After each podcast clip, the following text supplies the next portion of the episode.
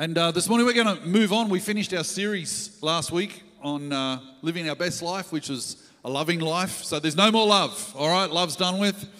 Finish that. We can all go back to how we were. No, not really. But I trust you got something out of it. I trust you got lots out of it. I certainly did. I've really enjoyed teaching it and studying it. And so this morning we're a little bit in between. But I want to, this morning, bring a message which is very intentional, because next Sunday... we have an opportunity. We're going to have a baptism service next Sunday morning and again on Sunday night. And we'll talk a little bit more about that. So I want to speak around that theme this morning. And I want to talk particularly around the theme of identity. Identity. So Father, help us this morning. Help us to see what we need to see. Unveil things. Shine your light on things. Let your word just... sit and land where it needs to sit in our heart today, I pray in Jesus' name. Well, amen. So, identities is important. Has anyone ever had a mistaken identity? No. I remember one embarrassing moment here in our own staff. Nikki was standing, I think, out in the foyer somewhere, and Jordan, our son, arrived. And so Nikki sort of sidles up beside him, puts her arm around him and started rubbing his tummy. Because that's what she does. Like, you know, good to see her. And how many of you have noticed that Jordan and Ben look very alike?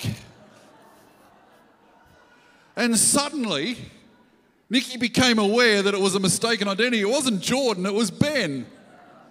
And the thing was, Ben didn't even move. He just stood there. I think he liked having his tummy rubbed. So you can all see Ben at the back of the church later on the way out, and just give him a little tummy rub, all right? But mistaken identities, we've all maybe had them, maybe you haven't, but anyway. But the whole word identity is a very important word in our current cultural situation. In fact, they've coined a term around identity, and it's called identity politics. Anyone heard that term? Whereas, you know, where people form political alliances around identities, and you identify in a certain group, and therefore there's a political alliance actually grows around that identity, and it's all about who's in and who's out. And if your identity is this, well, you're definitely out. And if your identity is this, well, you are in. And it's all about your designation. You are designated as something or someone. Now, in Jesus' time, nothing's new under the sun. How many of you know that? In Jesus' time, identity was a big deal. So this is not a new thing. This is not a new issue. And in Jesus' time, it was very much, you know, there was... the very clear, the identity was, you know, the obvious one, men and women. It was about slave and free. But the biggest one by far, the biggest identity issue in Jesus' time was the one of Jew and Gentile. A Jew and a Gentile. And if you were Jewish, according to that, you know, that time and that culture, if you were Jewish, well, you were in. Because you were the son of Abraham, you were in. But if you were Gentile, that'd be us, most of us, you were definitely out. And so ingrained was this identity way of viewing life that the temple, their church, was actually designed around identity. And they actually had the Gentile court. And so Jewish people, they could go further into the temple, but the Gentiles, they could only go so far in the temple. If you were a Gentile, you were definitely on the outer, you were on the fringes. You could only go so far in the temple. You imagine if we did church like that on Sunday. You know, it's kind of like, you know, well, we won't even try and break it down, but, you know, kind of, imagine if you actually designed your church around identity. And then along comes somebody who changes and challenges all of that. And his name was John the Baptist. And John the Baptist, he challenges the status quo of conventional identities. And as I said, next Sunday, we have the opportunity for baptisms. And in fact, we're going to have a baptism service in the morning, and we're going to have a baptism service again at night. How good's that? And baptism is actually all about this idea of identity. Very much it is about identity. Baptism is about a public designation, a declaration of your new identity. And it's what your identity is in and who you see yourself as. And so I want to look this morning and learn from John the Baptist. You know, I used to think John the Baptist, I thought it was because he come from the Baptist church. You know, we had Cole the Catholic, and, you know, we had Peter the Presbyterian and Max the Methodist, and we got John the Baptist. That's actually not what this is about. We called him that because he baptized people. And the word Baptist, baptized, actually means washer. It doesn't quite sound the same, does it? John the washer.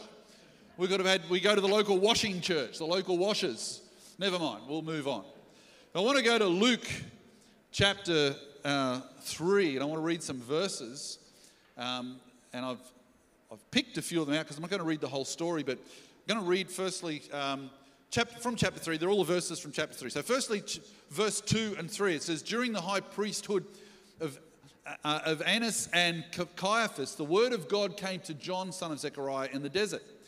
He went out into the country. This is talking about John the Baptist. He went out into all the country around Jordan, preaching a baptism of what? Of repentance for the forgiveness of sin. That's important. So what was his baptism all about? It was all about repentance for the forgiveness of sin. Now we'll jump down to verse 7. John said to the crowds coming out to be baptized by him, "You brood of vipers." Come and see Pastor John, everybody. He'll set the record straight. "You brood of vipers, who warned you to flee from the coming wrath? Produce fruit in keeping with repentance, and do not begin to say to yourselves, 'We have Abraham as our father.' For I tell you, out of these stones God can raise up children of Abraham." Now let's get on to verse 21. When all the people were being baptized, Jesus was baptized too. And as he was praying, heaven was opened, and the Holy Spirit descended upon him in bodily form like a dove. And a voice came from heaven, "You are my son, whom I love. With you I am well pleased." So what does John teach us this morning? And what does this incident, this most important incident of the baptism of Jesus, teach us about identity? Just an interesting aside.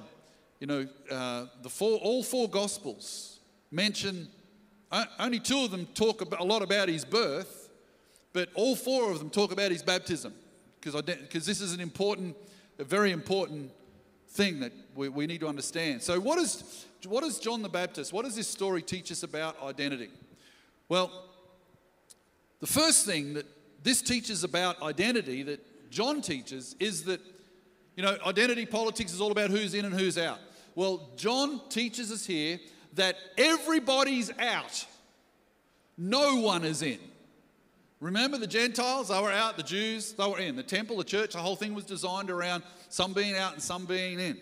And, you know, we live in a day and age where we want everybody to be a winner, right?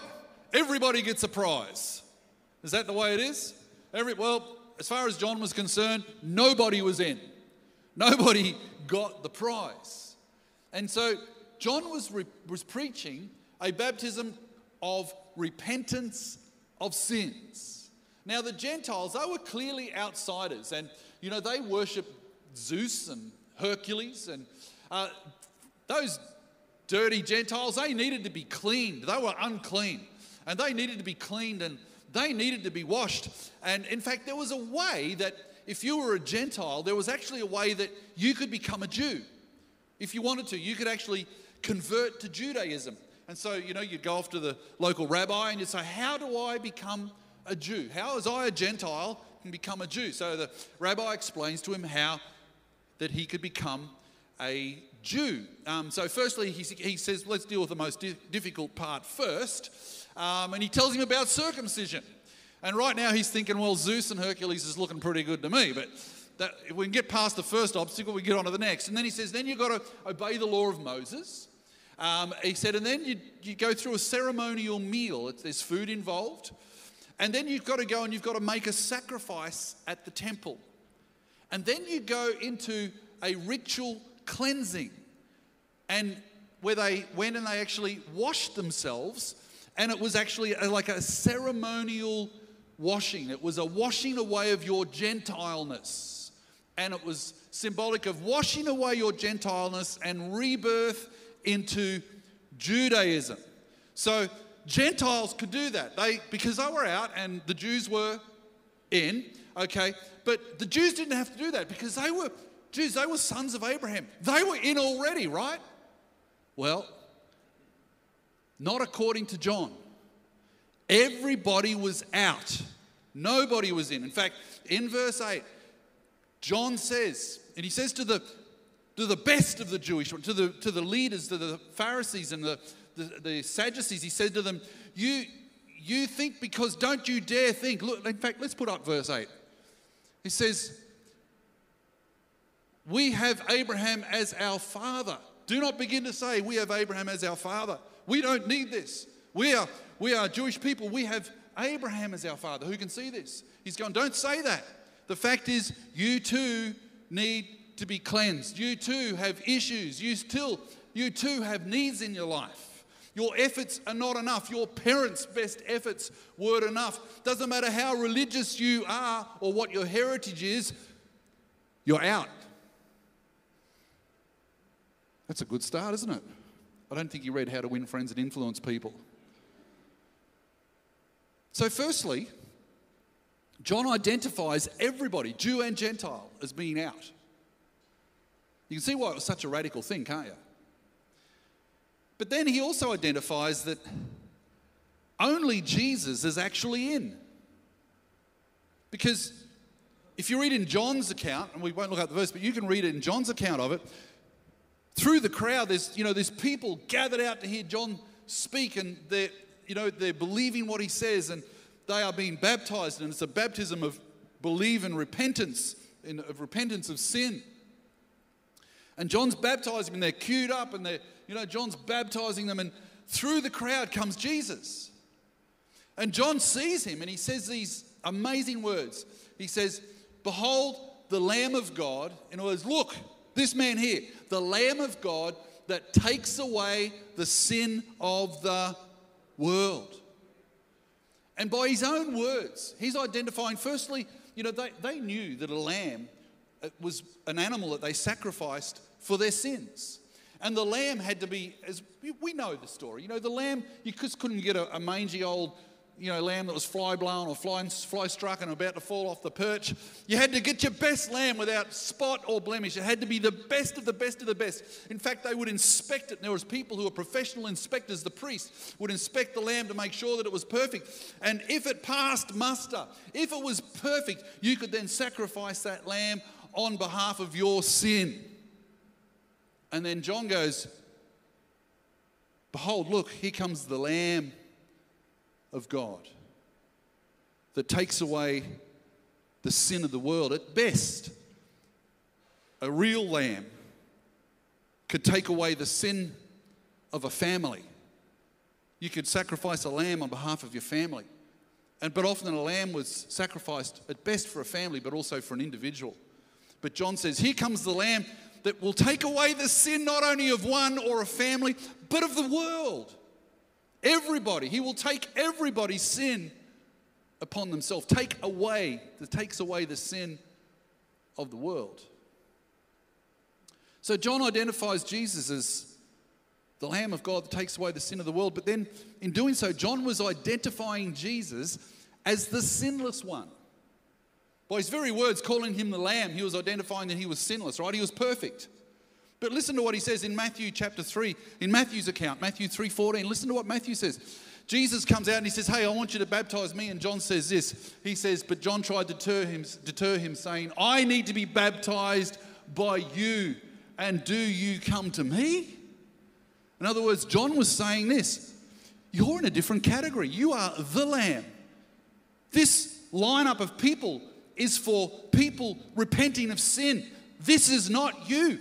I qualify in that area. I'm in that category. Jesus, you should be baptizing me. John in that moment saw Jesus as absolutely perfect and sinless. Who can see that? Amazing. So John is identifying. He's identifying Jesus as the Lamb, the perfect Lamb that takes away the sin of the world. He's identifying Jesus as the sinless one. In fact, he's saying this. He says, Jesus, he's saying, Jesus, you are actually, with all this group of people, Jesus, you are the only one who's actually in already. You are the only one that doesn't need this. Who can see that this morning? You don't need this. So John identifies some things, but then so does Jesus. Have a look at what Jesus identifies. Firstly, he identifies that John's message is true. You see, baptism in those times was a sign. It was an outward sign, an outward declaration that you believed and identified with a certain rabbi's teaching. If you followed a rabbi, so that's why, Jesus, they kept, the disciples, they called him rabbi. It wasn't uncommon for rabbis to have followers. And if you followed a rabbi and you believed his teaching, the public example of that was that you were baptized and you were saying to everybody, hey, I believe what this man's teaching is true. And so when Jesus says, John goes, oh, I shouldn't baptize you, you should baptize me. Jesus says, no, you need to baptize me. Why? Because he wanted to make a declaration that what John said was true. And when Jesus was baptized by John, he was saying and everybody that was watching knew that Jesus was saying, hey, what John is saying is true. I am the Lamb of God that takes away the sin of the world. I am the Savior of the world. So Jesus is being baptized. He's making his own public declaration to everybody there and present that John is speaking the truth. Jesus identifies something. But there's a greater identification this morning I think we all need to see and not miss. And this blows my socks off. This is amazing. Because Jesus identifies himself with all those people. What were they? What was the baptism for? Repentance of sin. And Jesus identifies himself as one of them. In that moment, that's why John's going, oh, whoa, wait. You can't be a part of this. This is not you. But Jesus fully identifies himself with all of those people. Think about that. There was crowds. So there were adulterers in that crowd, right? There was thieves in that crowd. There was liars. There was probably murderers amongst that crowd. There was every kind of sin and human failure. It was a microcosm of humanity. And in that microcosm of humanity, in that group, represented every sin that was taking place in the world, right? And Jesus comes and stands with them. Jesus identifies himself with them. And let me tell you this morning, that was Jesus identifying himself with us. This was Jesus looking forward to the cross. Listen to what it says of the cross in Corinthians. It says, For he made him who knew no sin to what? To be sin for us. That we who are out might become the righteousness of God. That we who are out might become in. But he first identified himself and he took upon himself your sin and my sin upon himself. And first he identified with them. Isn't that amazing? Jesus identifies with a group of repentant sinners.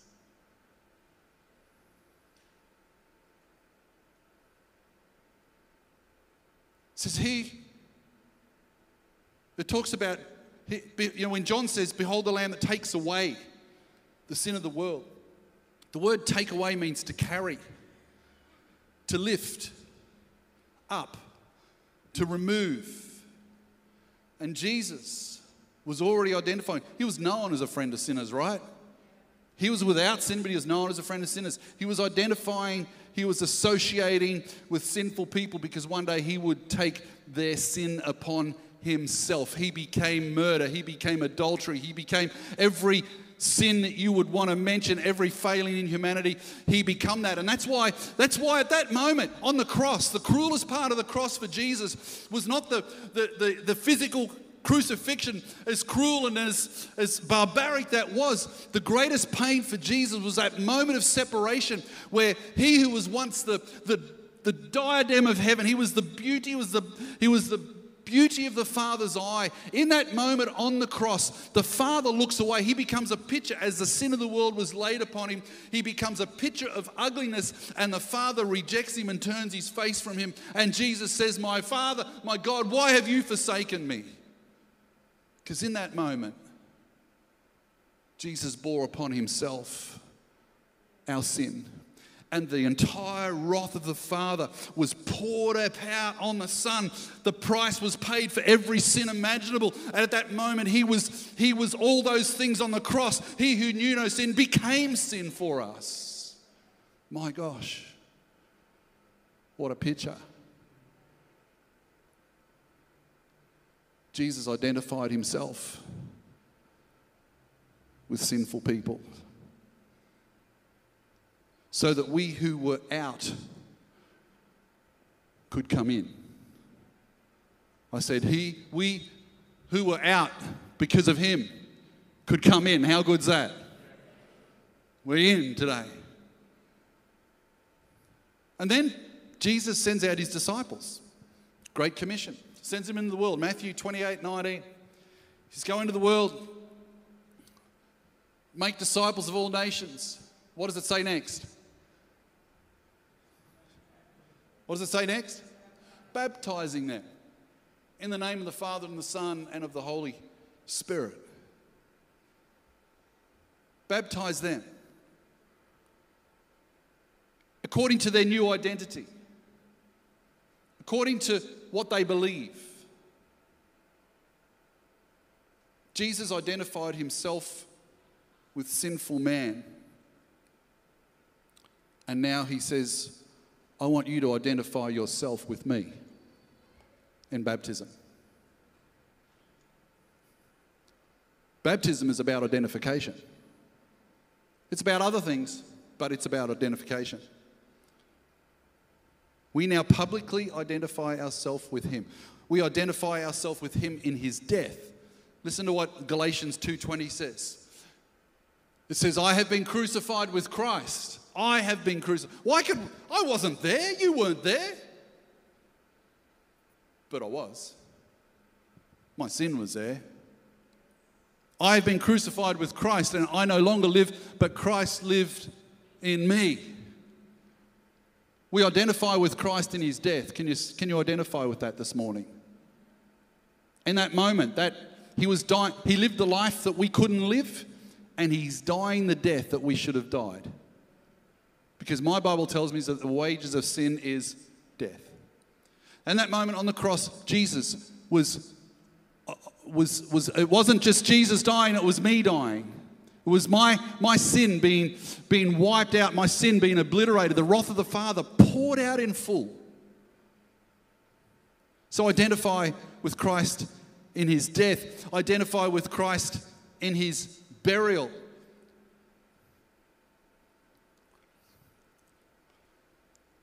Have a look at Romans 6:4. We were therefore buried with him through baptism into death. We were what? We were buried with him.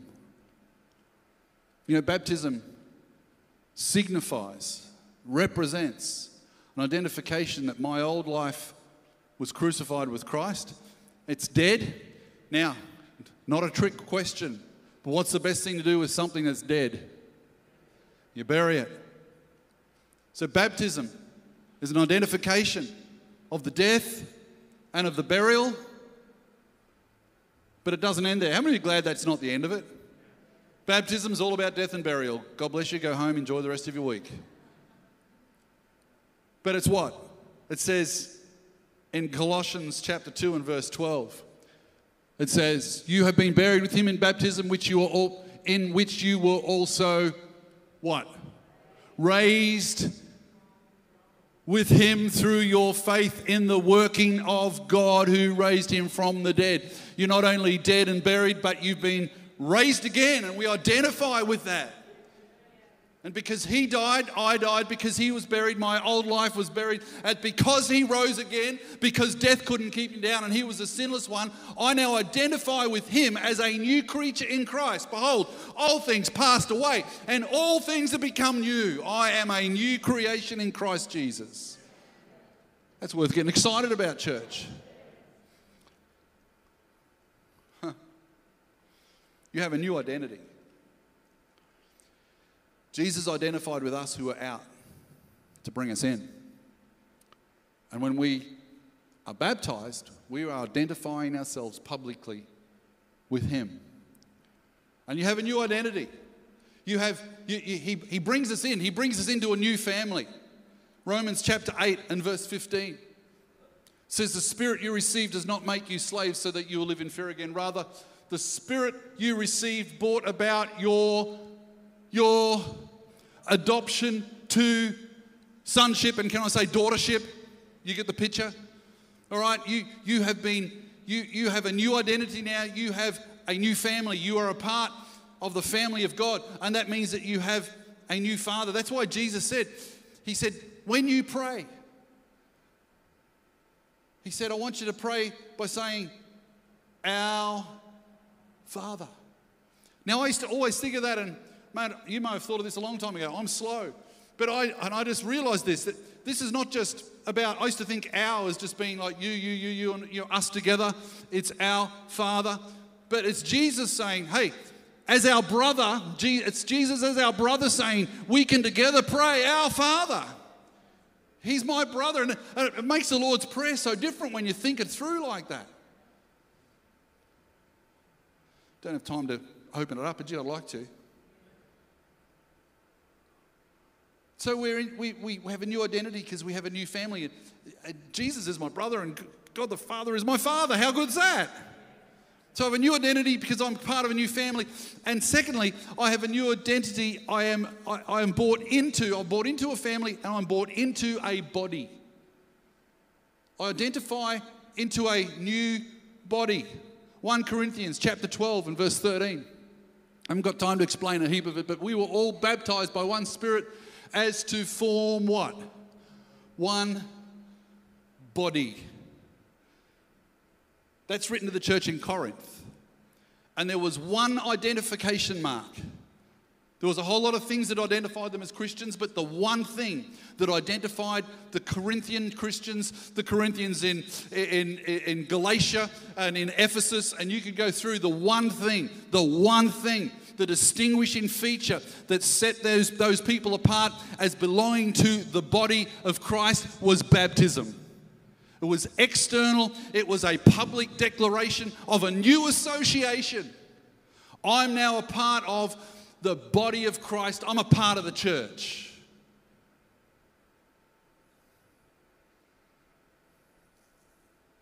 There was no such thing as an unbaptized believer. It wasn't about their heritage. It wasn't about the decisions that their parents made. It was the fact that they were saying, "I believe. I believe that Jesus is the Savior of the world.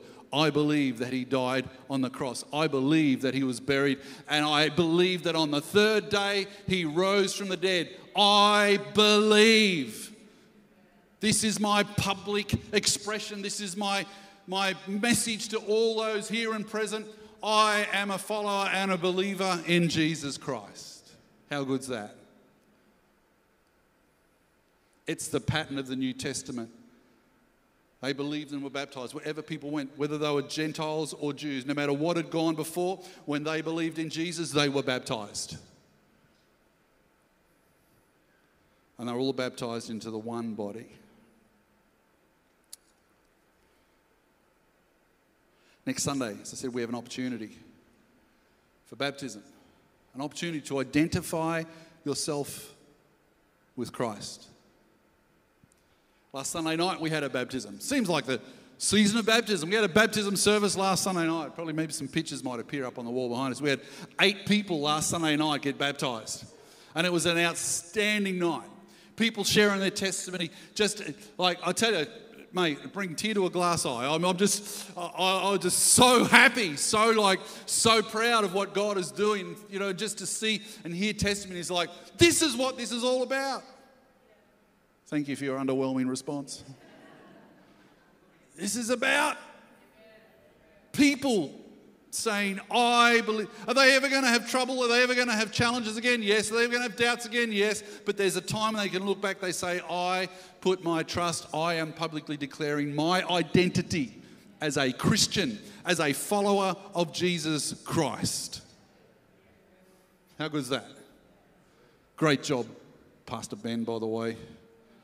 Great job, Ben and Tamara, all the team. Yeah, go ahead, give them a good clap.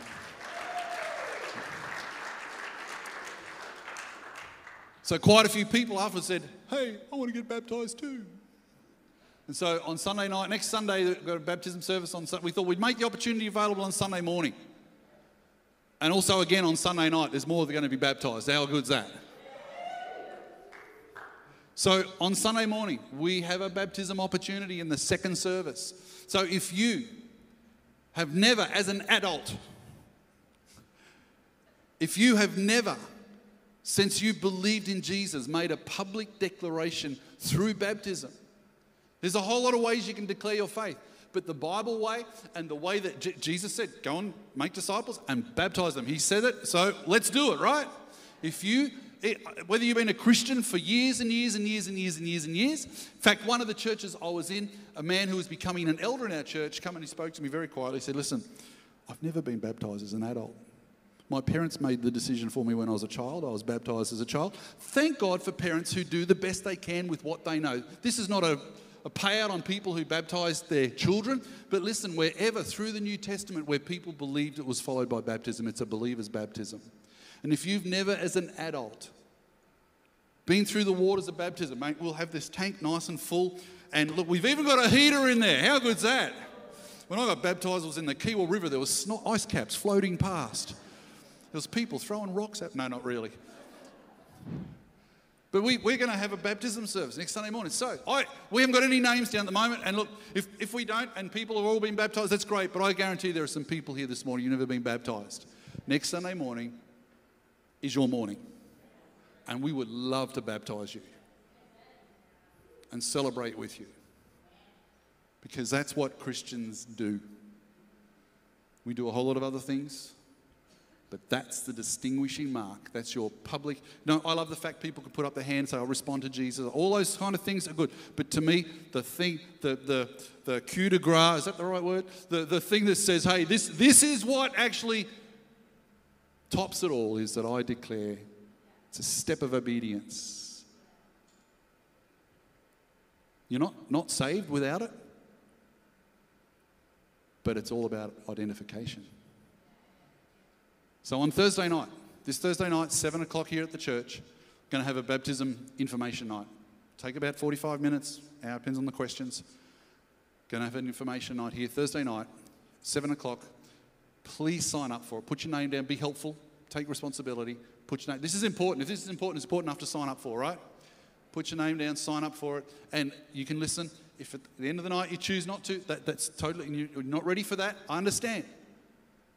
So it's not, if you attend on Thursday night, we're going to drag you into the tank next week. No.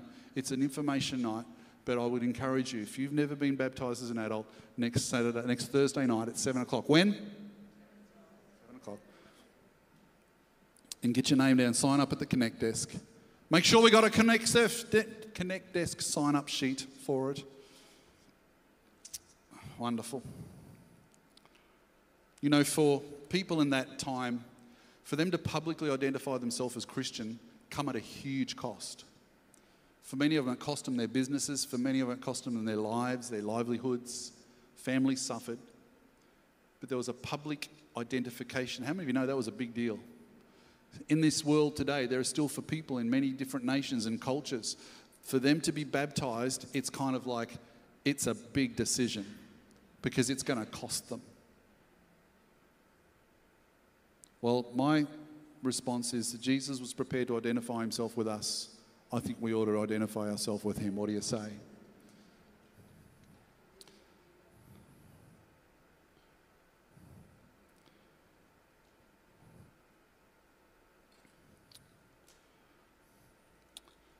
What's your identity in?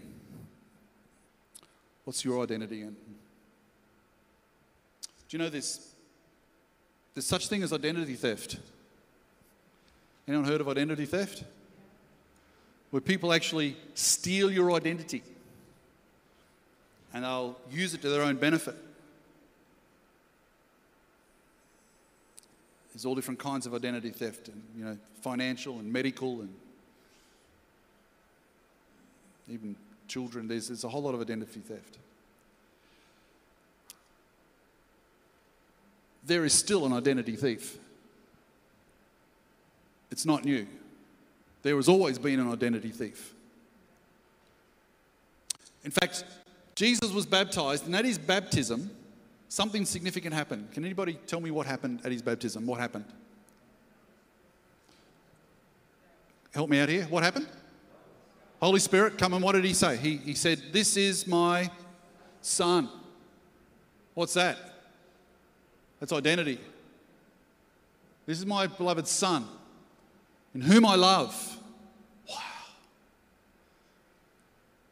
And whom I am well pleased. I just don't accept, but I'm pleased. Do you know, when you get baptized, you get a new identity. It's identifying yourself and saying, yes, I agree with this, but it's like, you are God's son and daughter. You are loved, and you are here. You are well pleased. You are enough. You don't have to keep trying to prove yourself some other ways to try and, you know, you are enough already. And we try and fill that identity thing with so many other things. We try and fill our identity thing with possessions and status and positions and what people think and all those kind of things. Let me tell you, do you know what they're called? The Bible calls them idols. They're filling the place. We're looking to them to fulfill a place in our life that only Jesus can fulfill. That's why our mission statement is to inspire people to make Jesus the center of their life. It has to start with you and I. And so the enemy comes to steal our identity. Now listen, Jesus, he heard, "You are my son that I love and I'm well pleased." You've all got that? There's an identity right there. It says straight away, the next verse, it says, immediately, Jesus went out into the desert where he was tempted by the devil. And do you know what the devil was after? His identity. If you are the Son of God, turn these stones into bread. If you are the Son of God, throw yourself down off this building. If you are the Son of God, you can have a shortcut to the cross. Just get down and worship me now, and all the nations of the earth will worship you.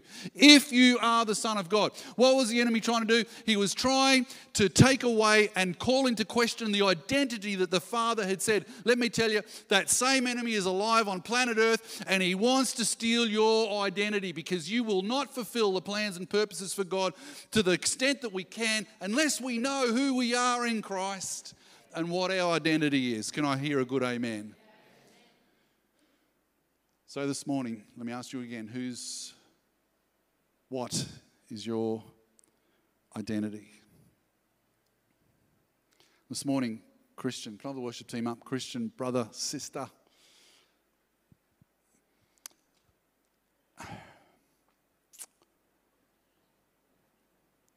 Stop trying to find your identity in anything else other than Jesus. Because I tell you, every other idol that we try and build our identity around, it will disappoint us, it will fall short, it will not be enough. How many of you know what I'm talking about? It will fall so far short.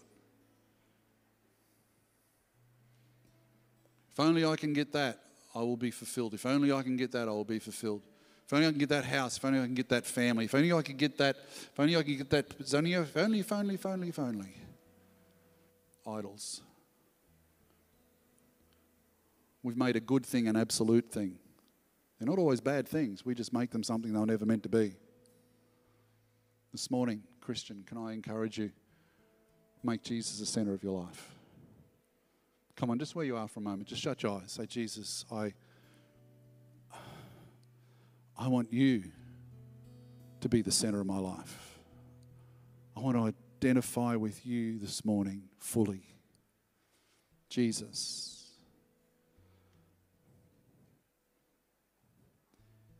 Deliver me from idol worship. Idols are not little bits of wood or something that people have made or gold statues. It can be a whole lot of things. Jesus, deliver me from that. Let my identity fully and completely be in loving and following you in Jesus' name. And everybody said, amen. Let's all stand.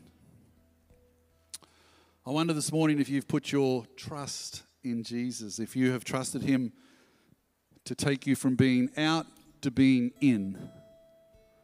Remember, there was a group of people, they thought they were in because of their good works, because of whatever reason. Listen, the Bible says that all have sinned, just like John said, that we all need to repent. The Bible says that all have sinned. Can I stress all? That's from the pastor to the plumber. Hey, no, wait, that's me in both accounts. Better not go there. It's from the whoever to the whoever, from the least to the most. All have sinned. All have fallen short. Our best efforts, our best day. On our best day, I fell so far short it wasn't funny. And this morning, only Jesus, through his death, his burial, and his resurrection, taking upon himself the price of your sin. Only Jesus on the cross. Only Jesus on the cross. And identifying yourself with that, can you go from being out to in? I wonder if there's anyone here this morning who never put your trust in Jesus. Jesus wants you in. He did all he could for you to be in. Simply pray this prayer this morning. You know, the Bible says that Jesus stands at the door of our heart and he knocks. Any man, doesn't matter what you've been from, doesn't matter what you've done, it doesn't matter how much of a failure you feel your life was. Any man, any woman, any person who opens the door, handle on the inside only, opens the door, I'll come in and have fellowship with them. I wonder if there are people this morning, you want to invite Jesus into your life. You say, Jesus, I believe in you. If there's anyone here this morning, I'm going to call you out the front. I just want you to just identify yourself so that I can include you in this prayer this morning. Is there anybody here this morning say, yeah, I want to identify with that? Lift your hand, say, that's me this morning, Russell. I've heard it before, but I've never got it like this morning. I want to identify with Jesus fully this morning. Anybody here, just lift your hand up, hold it high, and I'm just going to pray. Anybody? Hold it high. Father, I thank you this morning, and I trust that we all have identified ourselves with you. And now, Father, I pray this morning you'd help us to walk out what you have worked in this morning, in Jesus' name. And everybody said, amen and amen. We're going to